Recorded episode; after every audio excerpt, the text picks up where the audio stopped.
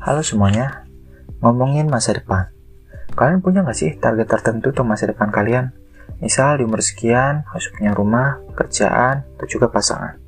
Atau untuk kalian semua yang sudah menikah, memiliki banyak anak. Karena banyak anak, banyak rezeki. Tinggal dibikin konten aja, AdSense pasti mengalir terus. Ah siap. Kalau gue sendiri nih, gak punya yang namanya target masa depan.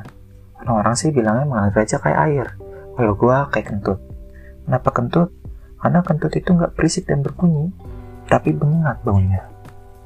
Next, tak kenal maka tak sayang. Karena itu gue mau memperkenalkan diri terlebih dahulu sebelum kita lanjut ngobrolin tentang masa depan. Nama gue Nathanael, kalian bisa panggil gue L atau Nathan. Sebenarnya nggak ada yang rela sih manggil gue Nathan. Jadi, sewaktu SMA pernah sekali ketika buminya film Dear Nathan. Saat itu, Jeffrey Nicole yang memerankan tokoh Nathan. Semua orang tergila-gila sama sosok Jeffrey yang memerankan Nathan. Setiap ada sesi perkenalan, gue memperkenalkan diri sebagai Nathan.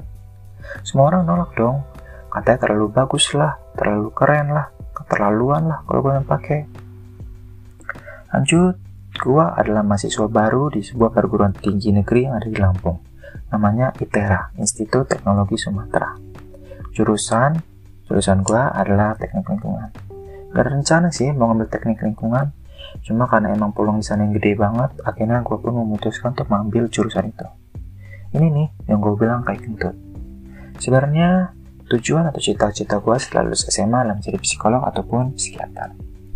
Kayak seru aja berinteraksi sama orang-orang yang punya masalah tertentu, melihat bagaimana proses mereka keluar dari keterpurukan. Selain itu, menolong orang juga menjadi visi misi hidup gue dan moto hidup gue. Tentu saja setelah visi foya misi foya visi misi foya-foya. Walaupun begitu, pada akhirnya aku harus percaya kalau rencana Tuhan adalah rencana terbaik. Masa depan adalah misteri yang masih harus kita pecahkan. Jadi saran dari gue adalah mencoba untuk tetap bersyukur apa pun itu keadaannya. Jangan pernah menyerah, karena hidup itu kayak kentut. Kalau ada saatnya bakal tercium juga. Sekian dari gue, see you and bye-bye.